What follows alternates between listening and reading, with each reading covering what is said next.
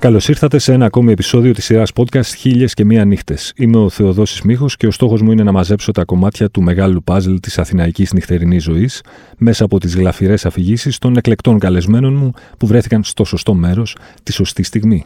Για να μας ακούτε, ακολουθήστε τη σειρά Χίλιες και Μία Νύχτες του One Man σε Spotify, Apple Podcasts και Google Podcasts. Μαζί μου σήμερα ένας ακρεφνής μουσικόφιλος, μέγας νυχτόβιος φλανέρ, Game changer όμως και της εγχώριας σκηνής του street food και όχι μόνο, θα μας τα εξηγήσει όλα αυτά σωστά, όντας συνειδητής του μεγάλου success story, πώς αλλιώς να το πω, του Εστρέγια και του δεύτερου success story του Surfer Μάγια.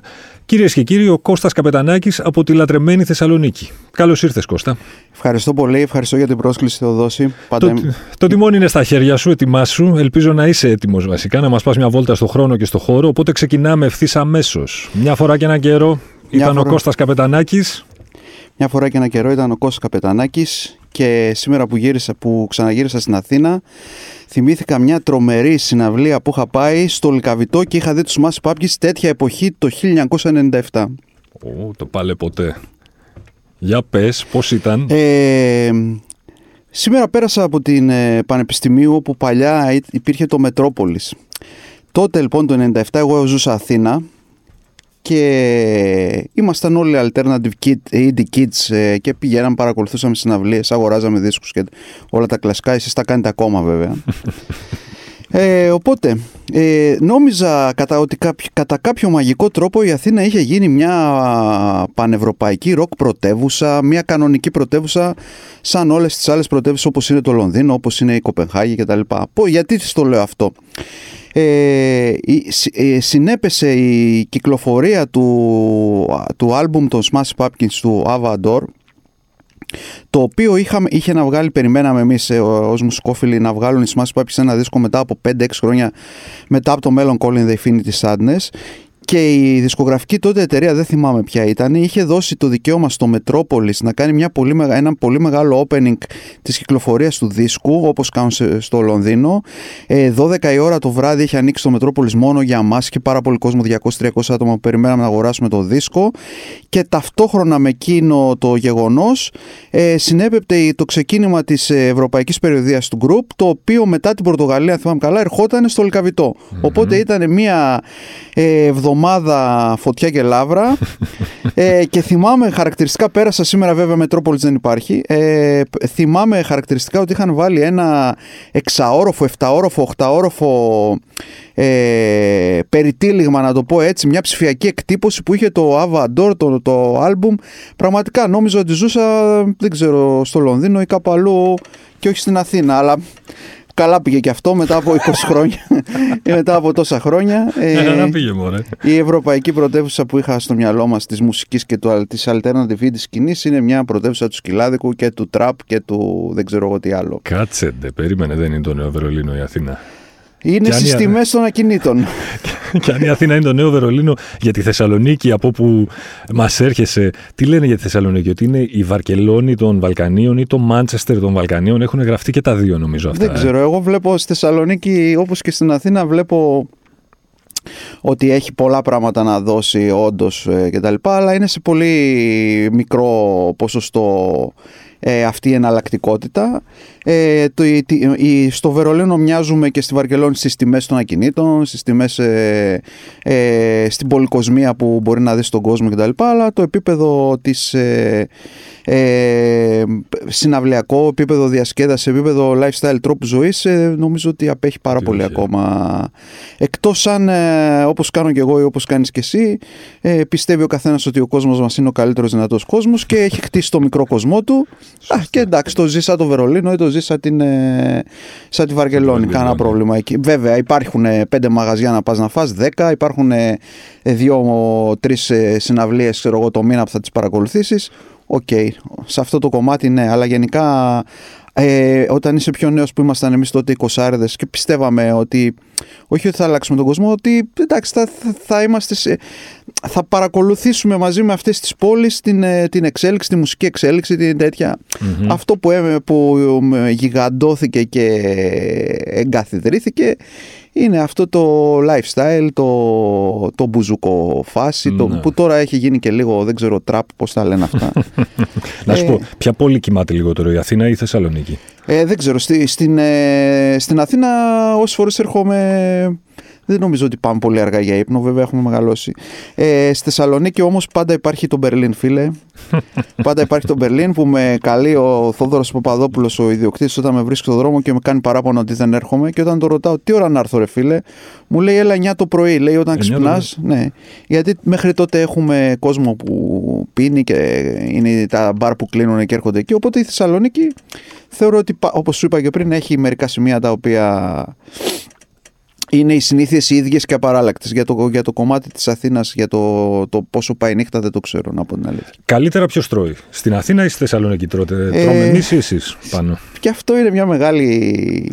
Έλα, τώρα θα, θα ε, καταρρύψουμε μύθους ή θα φτιάξουμε καινούριους; Μου το ρώτησε και εδώ η συντοπίτη σας, η Μάρο η Παρασκευούδη, που δουλεύετε νομίζω και μαζί. Μου έκανε μια ερώ... αντίστοιχη ερώτηση.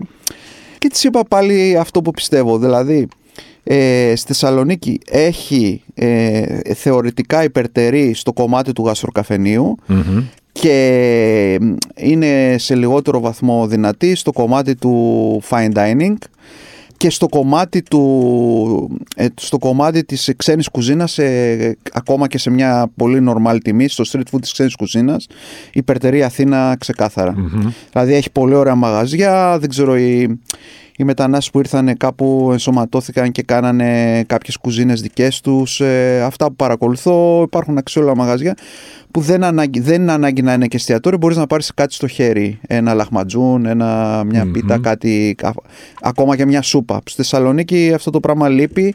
Δεν ξέρω, δεν μπορούμε καν να βρούμε ένα σωστό δεν έχει ευδοκιμήσει ούτε ένα σωστό Ιταλικό εστιατόριο, ούτε ένα. Δεν, δεν, δεν το έχει η Θεσσαλονίκη με την ξένη κουζίνα. Με την ξένη, ναι, με θα, θα περίμενα, ας πούμε, να υπάρχει ένα, μια, μια πολύ ωραία πολίτικη κουζίνα που να είναι ένα concept συγκεκριμένο. Δεν έπιασε ποτέ κάτι. Δεν ξέρω. Δεν θέλουν, θέλουν τις μνήμες να υπάρχουν στα σπίτια τους και όταν βγαίνουν έξω, όταν βγαίνουμε έξω ε, να φάμε, να είναι κάτι Δεν το έχω ψυχολογήσει αυτό να σου πω την αλήθεια. Θα το ψάξω όμως. Λοιπόν, σήμερα θα μιλήσουμε πολύ για μουσική, θα μιλήσουμε πολύ και για εστίαση όμως και για, και για γαστρονομία.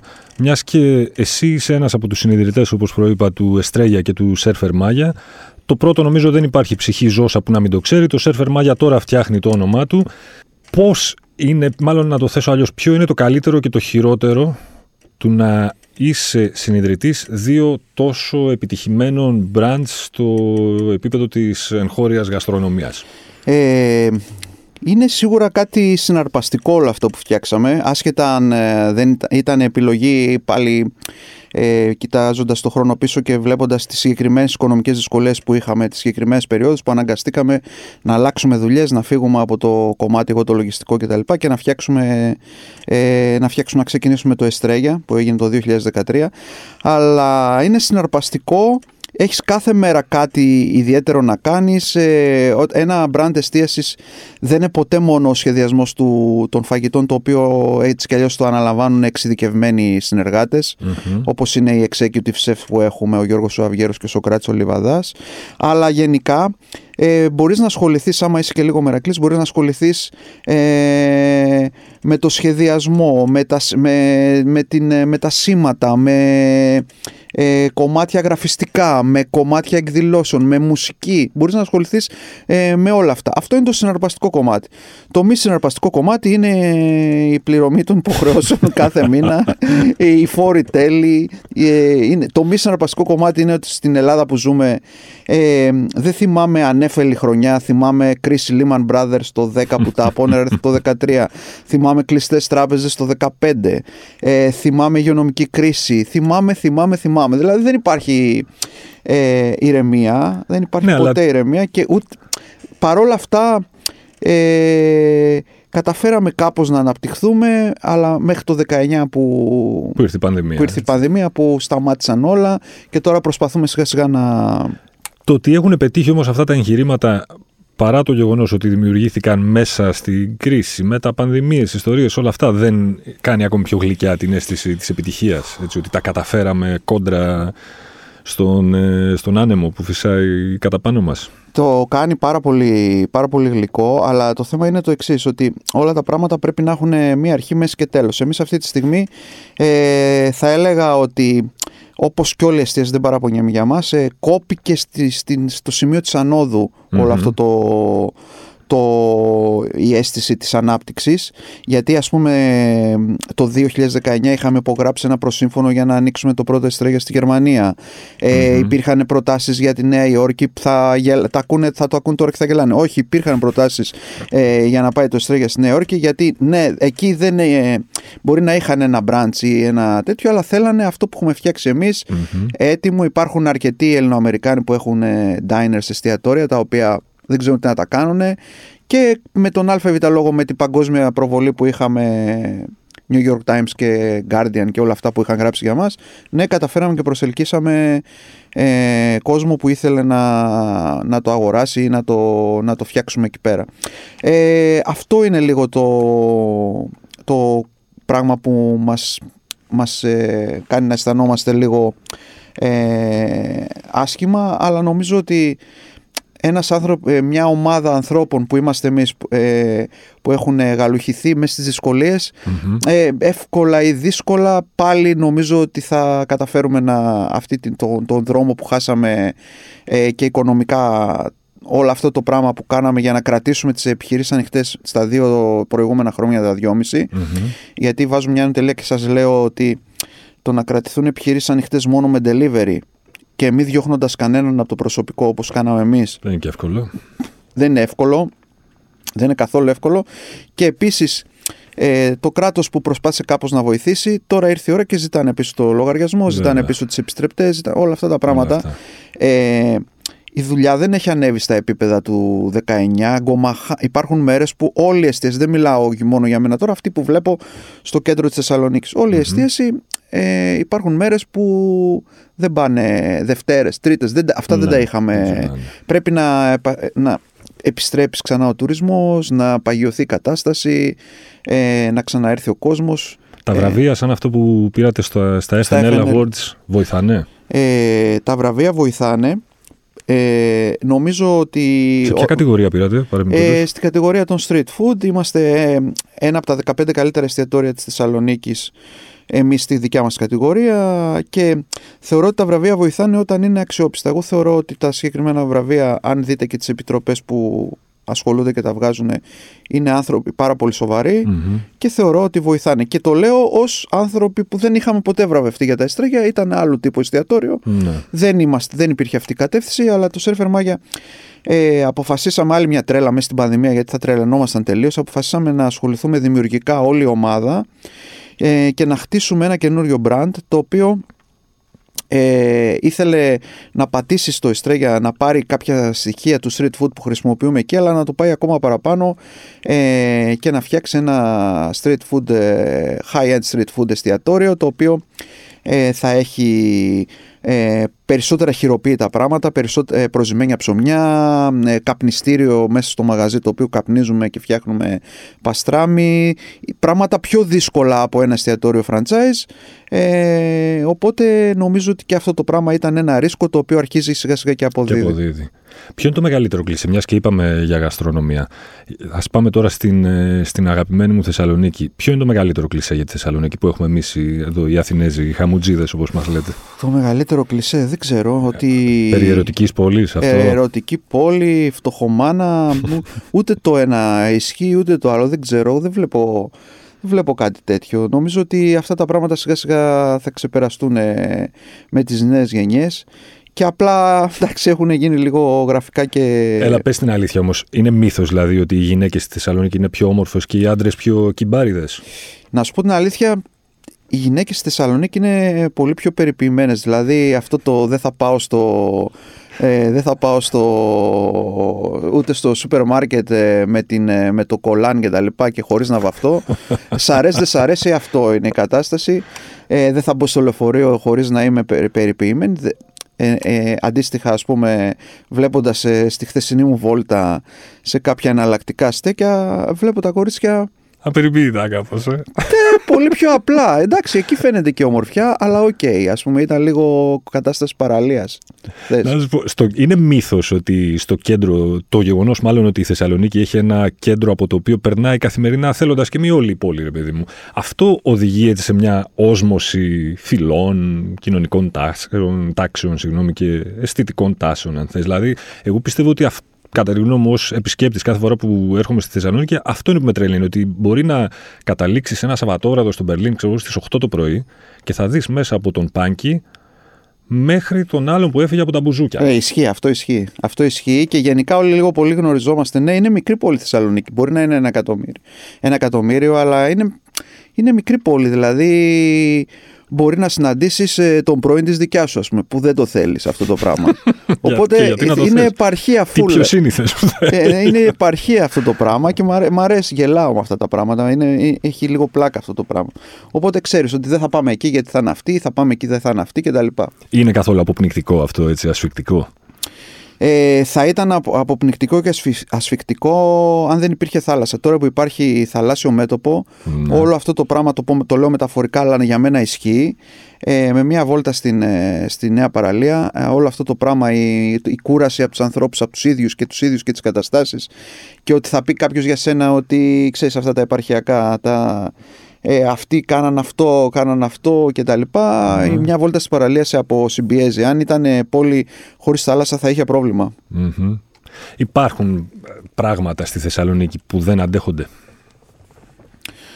Ε... Από τα οποία νομίζετε, πιστεύετε και ενδεχομένως όντως έτσι να είναι ότι δεν μας βασανίζουν εδώ στην Αθήνα; Για μένα αυτό που δεν αντέχεται, που δεν έχει καθόλου πια πλάκα μετά τη δολοφονία και του Άλκη είναι το, για μένα προσωπικά το λέω αυτό, ε, αυτή η ποδοσφαιρική κουλτούρα, υποκουλτούρα των ναι. ραδιοφώνων της, των ραδιοφωνικών σταθμών της πόλης. Δηλαδή, ε, πραγματικά ε, έχω μιλ, ε, συναναστρέφομαι από καθηγητές πανεπιστημίου μέχρι παπάδες ας πουμε και μπορεί όλοι αυτοί να ακούνε ε, τον ίδιο ραδιοφωνικό σταθμό να βρίσκονται σε μια συζήτηση στην οποία βαριέμαι φρικτά ε, να αναλύουν ε, αν ήταν πέναλτι του Παναθηναϊκού και, δηλαδή πραγματικά, ε, πραγματικά ο άλλος μπήκε στην, στην Ουκρανία έχει δολοφονούνται κόσμος η, η ναι. βενζίνη έχει πάει 2,50 και πραγματικά δεν με νοιάζει αν ήταν πέναλτι δεν ήταν το, του Παναθηναϊκού ή αν ποιος πήρε το κύπελο αυτό και δεν είναι, έχει να κάνει με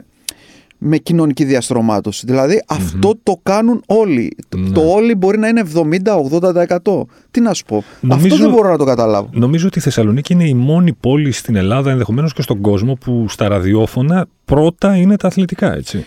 Είναι πρώτα τα αθλητικά, σχολιάζει, ε, έχω να πω για τον προηγούμενο, εντάξει, να περάζει, δεν βρίζω αυτά που έχουν γίνει πλάκα. Και εγώ τα ακούω, ας πούμε, σε ένα ταξί μέσα, γιατί δεν, δεν υπάρχει περίπτωση να βάλω, να ακούσω τέτοιες εκπομπές. Και πριν λίγα χρόνια θα έλεγα εντάξει, έχει πλάκα στην υπερβολή τους κτλ. Τώρα μετά τη δολοφονία του, Άκη, του Άλκη, θέλω να γυρίσουμε σελίδα όσο το δυνατόν γρηγορότερα. Και δεν βλέπω να ναι. γίνεται. Δεν νομίζω να γίνεται κάτι. Ναι. Ξέρεις, με όποιον Θεσσαλονικιό της γενιάς σου και μεγαλύτερο έχω μιλήσει, και από γνωστούς και μη γνωστούς, ξέρω, από τον Αγγελάκα μέχρι τον Παυλίδη, από τον, τον Χριστιανάκη μέχρι τον Κανάκη, όλοι λένε ότι η καλύτερη περίοδος της πόλης ήταν εκεί πέρα, η δεκαετία του 80. Ισχύει κατά τη γνώμη σου; Τη δεκαετία του 80. Late 80s, early 90s, ας το πούμε. Ότι στα 90s, μετά το μέσο των 90s, άρχισε κάπως η, η κάτω βόλτα, η σκοτεινιά της Θεσσαλονίκης. Κοίταξε, εγώ είμαι λίγο μικρότερος από Αγγελά Κακανάκη κλπ. Αρκετά μικρότερος. Αλλά την πόλη τη θυμάμαι. Δηλαδή έβγαινα έξω από 15 χρονών που θεωρώ ότι έβγαινα. Αυτό που καθορίζει την ε, κουλτούρα της πόλης είναι σίγουρα η μουσική. Ναι. Που έβλεπες ας πούμε μπάντες να ξεπηδάνε, πηγαίναμε στις συναυλίες, πηγαίναμε, παρακολουθούσαμε τις τρύπες. Στη Σελήνη τότε, μιλάμε για πολύ παλιά τώρα. Να σου πω και το μπάσκετ, ε, που εγώ είμαι μπασκετικός. Είχε ξεπεταχτεί ο Άρης, ε, ε, βλέπαμε ευρωπαϊκές ομάδες, βλέπαμε ωραίο μπάσκετ. Δηλαδή υπήρχαν κάποια θέματα, να, πούμε και, να πάμε και σε θέματα ανάπτυξης και οικονομίας. Mm-hmm. Βιοτεχνίες. Βιοτεχνίες ε, δίνανε στη Γερμανία. Όλος αυτός ο κόσμος είχε περισσότερα λεφτά. Mm-hmm. Στο λέω πολύ απλοϊκά με τη ματιά του 16χρονου και από ό,τι θυμάμαι του 17χρονου τότε. Mm-hmm. Ε, Αυτά τα πράγματα, α, το χρήμα κινεί την οικονομία, κακά τα ψέματα. Όταν όλα αυτά τα πράγματα σβήσανε, οι βιοτεχνίες στο Βαρδάρι σβήσανε, ε, οι βιομηχανίες στο Καλοχώρι σβήσανε και όλα αυτά τα πράγματα για χίλιους δυο λόγους, Ναι. με την άνοδο της Κίνας και όλα αυτά. Ε, αυτό το πράγμα άρχισε να, όταν δεν έχει λεφτά ο άλλος, αναγκαστικά πάει προς τα αλλού. Η απογοήτευσή του τον οδηγεί σε ακραία Ναι. είτε είναι γηπαιδικές βλακίες, είτε είναι εθνικιστικά, εθνικιστικές βλακίες, είτε είναι με, να εκλέξεις ξέρω εγώ, το ψωμιάδι με 56%, ε, είτε να εκλέξεις το, Ποιον άλλο είναι τον Παπαγεωργόπουλο, πώς τον λέγανε. τον Παπαγεωργόπουλο, ο οποίος Άλλο ε, παλικάρι εγώ εκεί. ε, βγήκε δύο, τρεις τετραετίες. Δεν ξέρω τι βλέπουν αυτοί οι άνθρωποι και τους, ε, τους ε, έφτανε μόνο να βλέπουν έναν ε, σε πολλά εισαγωγικά σοβαρό γραβατωμένο Ναι. να πηγαίνει ε, να ακολουθεί τα έθιμα, τα ήθη της παραδόσης, να πηγαίνει στην εκκλησία και να πάει στις παρελάσεις. Ναι. Δεν ξέρω Και μετά ήρθε ο Μπουτάρης, για τον οποίο Μπουτάρη εμείς εδώ κάτω στην Αθήνα, ξέρεις, μεταξύ σοβαρού και αστείου, στην πλάκα ή και σε όχι τόση πλάκα, λέμε ότι πρέπει να του κάνετε εικόνισμα. ας πούμε. Γιατί, οκ, δεν ήταν αλάνθαστος, κανείς δεν είναι αλάνθαστος, αλλά. δεν ήταν άσφαλτος. Δεν ήταν άσφαλτος που έχει πει και η Άντζελα, ναι, αλλά σήμανε ήταν μια μεγάλη αλλαγή, ας πούμε, για την Κοίταξε. πόλη. Δεν ισχύει αυτό; Ισχύει. Ε, μακάρι να ήταν πιο νέος και να ήταν ξανά στα, στα, στα κοινά της πόλης. Ε, σίγουρα ε, ο άνθρωπος αυτός ε, άνοιξε τον τουρισμό. Ναι. Ε, σίγουρα ο άνθρωπος αυτός κοίταξε και έμαθε ότι ας πούμε αυτή τη στιγμή οι Εβραίοι Ισραηλίτες είναι ένας ε, ενδυνάμει κόσμος ο οποίος ενδιαφέρει τη Θεσσαλονίκη και ενδιαφέρει τη Θεσσαλονίκη για αυτούς ε, κίνησε τις διαδικασίες για το Εβραϊκό Μουσείο πήγε στους Τούρκους εμείς στα μαγαζιά μας οι καλύτεροι πελάτες ε, ήταν οι Τούρκοι, δηλαδή σε εποχές όπως Μπαϊράμι ε, και με την άνοδο του, των Airbnb που ήρθε ταυτόχρονα με όλο αυτό το κόσμο. Έτσι, δι- έτσι δουλεύαν τα μαγαζιά. Μιλάμε τώρα για το, τη δεύτερη τετραετία του Κυριάννη.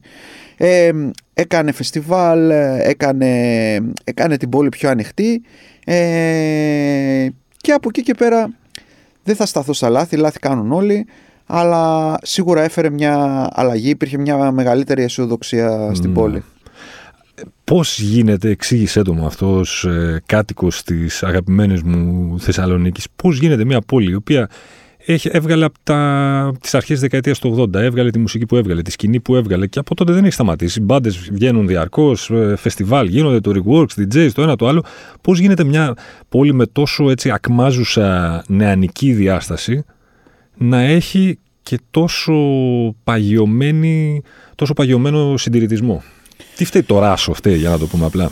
Ε, κοίταξε, όπως είχε πει και ο Ντίνος Χριστιανόπουλος και τα λοιπά, αυτά είναι μέσα στο DNA των Θεσσαλονικιών. Ας πούμε, δηλαδή, ο συντηρητισμός υπήρχε πάντα, Μμμ. με- από γενιά σε γενιά. Ε, τώρα δεν ξέρω, ίσως είναι οι γενιές οι παλιές οι οποίες πάντα υπερισχύουν γιατί έχουν τα μέσα ε, και φαίνονται αυτοί. Υπάρχει, στους νέους υπάρχει μια μεγαλύτερη αδιαφορία. Οπότε δεν πολύ ανακατεύονται, δεν πάνε να ψηφίσουν, γι' αυτό βγαίνουν αυτοί Ναι. και εγώ μαζί. Ε, δεν βγάζω την ουρά μου απ' έξω. Δηλαδή και όταν ήμουν πιο νέος, δεν πήγαινα να ψηφίσω. Δεν, δεν με ενδιαφέρει, δεν έβρισκα κάτι που, που με εξέφραζε. Οπότε όλο αυτό το πράγμα έχει οδηγήσει σε αυτό. Απλά είναι λίγο πιο. Οι, οι, οι, οι πυρήνες αυτοί είναι πιο οργανωμένοι. Μμμ. Ε, έχουν και τη βοήθεια, θα έλεγα, είχαν και τη βοήθεια της, ε, των ε, κύκλων γνωστών και μη εξαιρετών, οπότε φαινόντουσαν αυτοί. Οπότε αυτό το πράγμα έδινε αυτή την ε, ψευτοασφάλεια του ότι θέλουμε αυτό, δεν θέλουμε να αλλάξει τίποτα Ναι. κτλ. Όμως είδατε ότι με τον, όπως είπαμε και πριν, με τον Μπουτάρη ε, Κάτι πήγε να γίνει. κάτι πήγε να γίνει, έστω και με λίγους ψήφους την πρώτη φορά και με τη δεύτερη ακόμα πιο εύκολα. Ναι. Ε, νομίζω ότι ε, δεν ξέρω και για τη μουσική τώρα αν θέλεις με τα, επειδή ο γιος μου είναι 15 χρονών ε, άκουσα, το, άκουσα το δίσκο του Lex ε, τον οποίο τον ακούει ο γιος μου τον άκουσε και ο γιος μου ε, υπήρχε πολύ από μένα πολύ έτσι, αισιοδοξία να ακούσω κάτι ωραίο κτλ. Εμένα προσωπικά δεν μου άρεσε και να σου πω και κάτι και ο γιος μου ο Γιώργος λέει μπαμπά λέει περιμέναμε πέντε χρόνια γι' αυτό δεν ξέρω δηλαδή ίσως ε, και περ, τα, ε, δεν ξέρω, ίσως κάτι ζυμώνεται αυτή τη στιγμή. Δεν μπορώ να Ναι. πω ότι βλέπω κάτι τρομερό, ε, αλλά ούτε ακούγομαι και απεσιόδοξος. Ό,τι είναι να γίνει θα γίνει. Να σου πω, επειδή το σοβάρεψαμε πολύ, πες μου τι κάνετε στη Θεσσαλονίκη για να ξεπεράσετε το hangover. Για να ξεπεράσουμε το hangover, τι κάνουμε; Την επόμενη μέρα, όταν έχετε γίνει χάλια την προηγούμενη, τι κάνετε για να γίνετε άνθρωποι; Όταν ε, έχουμε γίνει χάλια, ε, υπάρχουν δύο-τρεις ε, κλασικές ε, λίστα. Θα φάμε μια μπουγάτσα εννοείται το πρωί, πρωί, πρωί. Κοιμά τυρί ή. Ανάμεικτη. Κοιμά τυρί μαζί. Κοιμά τυρί μαζί. Ε, Γλυκό δεν παίζει στην εξίσωση; Ε, γλυκό εντάξει. Μετά μπορείς να φας ένα μπουγατσάν για να ευλο- ε, Μάλιστα. ευλογήσουμε και τα γένια μας. Κρέμα μπουγάτσας με κρουασάν.